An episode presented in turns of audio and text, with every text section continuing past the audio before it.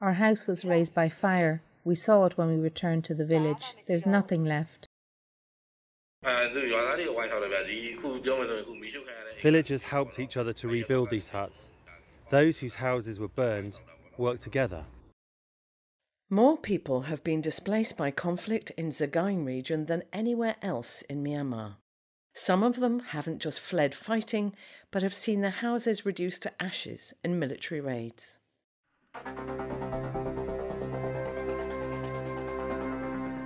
Hello and welcome to Doh Athan, a weekly podcast that brings you human rights stories from Myanmar.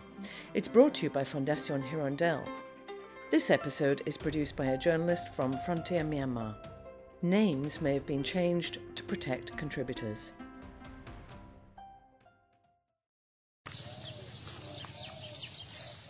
Next to the burned ruins of big houses, there now sit small palm shacks in Anyar, the dry zone of Burma. Mahlahla and her family used to live in a big tin roofed house in her village in Depayin Township, Sagaing region. But in the middle of 2022, a Myanmar military column raided the village and burned down her house and others. She and her family now live in a 15 foot wide hut in the compound of her old house.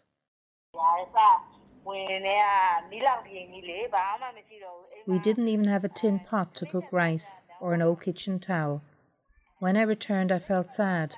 The neighbours whose houses didn't burn offered us rice and cooking pots, but we couldn't cook as we didn't have a kitchen towel to hold the hot pots with. Everyone was crying.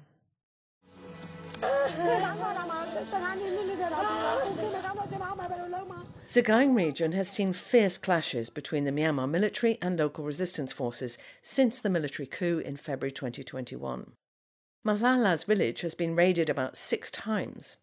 Initially, she says villagers would run away from military raids but would come back when the troops had gone and live in their houses again. But in more recent raids, she says soldiers have burned down 700 houses in the village. Masoso was also made homeless in these raids. She and her husband and four children lived in a two story brick house.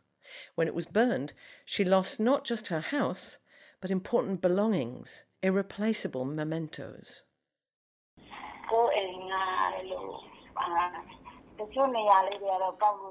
I can't express how devastated I was. We tried our best to salvage what we could but some things were irretrievable. I never imagined I would lose these things I had worked so hard for. Our house, which used to be spacious with three rooms and a loom for my three daughters, is gone. Our family and wedding photos are lost as well. I was so sad. Homes and belongings gone, both families were struggling for basic survival. But with the help of a charity organisation, they were at least able to build a hut in their yards. Special and Choice, or S&C, was founded to help with health related assistance during the COVID 19 pandemic. Now the focus has switched, as founder Sumo Aung explains.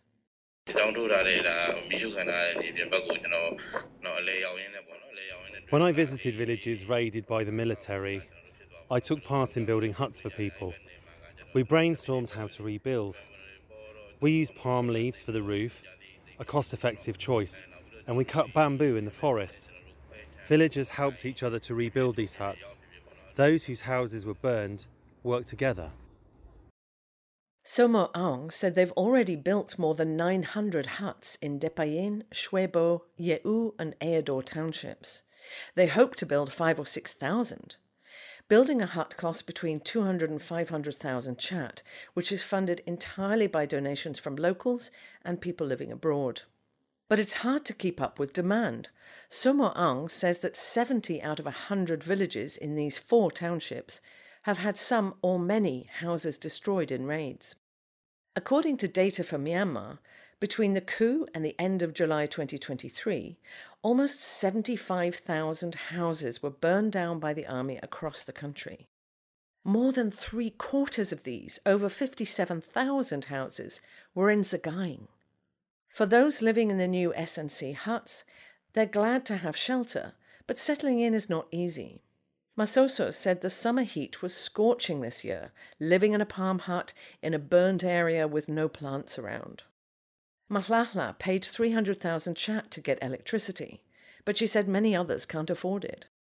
S&C are installing solar panels to provide electricity to 100 houses, but they can't provide them for everyone who needs them because they don't get enough donations.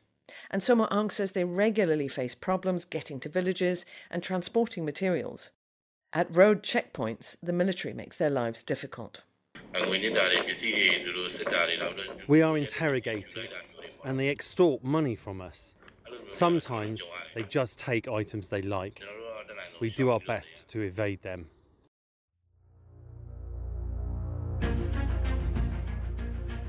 In the military raids, the villagers' means of earning a living has sometimes gone up in blazes along with their houses. Like Masoso's loom. She had bought this just before the house was burned down, to weave cloth to earn extra income for her children's school fees. It would cost her 600,000 kyat to replace the loom, money she doesn't have. She and her husband now have to work as day labourers on nearby farms to survive.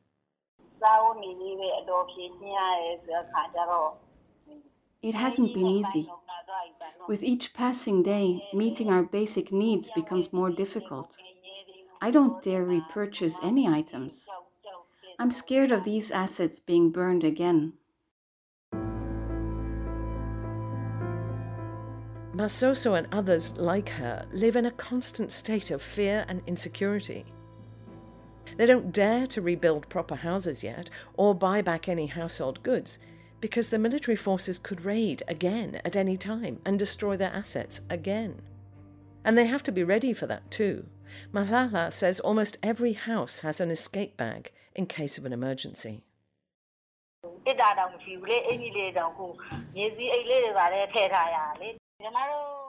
We don't have a storage box, we store our clothes in fertilizer sacks. Our areas face frequent raids and we often have to run and hide. So you have to take clothes, household registration documents, ID cards, motorbike licenses, and Farm Form 7 if you own farmland.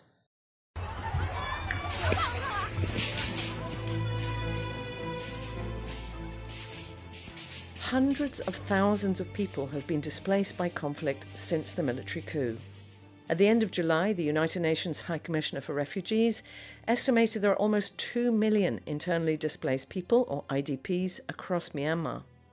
More than 40% of them, over 800,000, are in Sagaing region. People fleeing conflict in the short or longer term. People like Mahlahla and Masoso. Sagaing region has also been one of the hardest areas for humanitarian organizations to reach.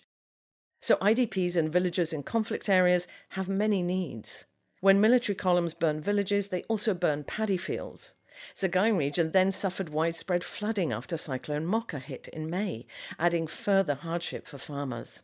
As the rainy season is underway, Gosoma Aung says a lot of assistance is needed.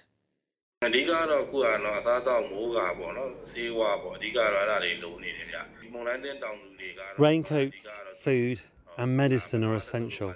Some farmers have had their rice field burned. After Cyclone Mocha, their bean fields were flooded. They might not have enough budget for growing monsoon rice. We're planning to provide one sack of fertiliser per person, around a thousand sacks in total. Masoso will probably be out in those fields in her work as a farm labourer, trying to feed the family, trying to save money to rebuild. For a future she cannot predict.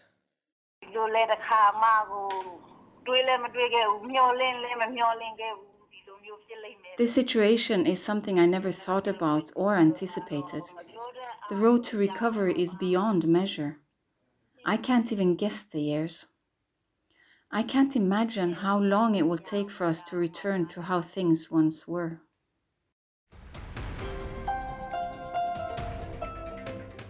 We hope you enjoyed this edition of Doh Athan. You can listen to our podcast via the Doh Athan Facebook page. It can also be found on SoundCloud, YouTube, and iTunes. You can also listen every Saturday night from 9 to 10 pm and Sunday morning from 6 to 7 am on Voice of America Radio. The project to support human rights reporting is delivered by Fondation Hirondelle and it's made with the support of our donors.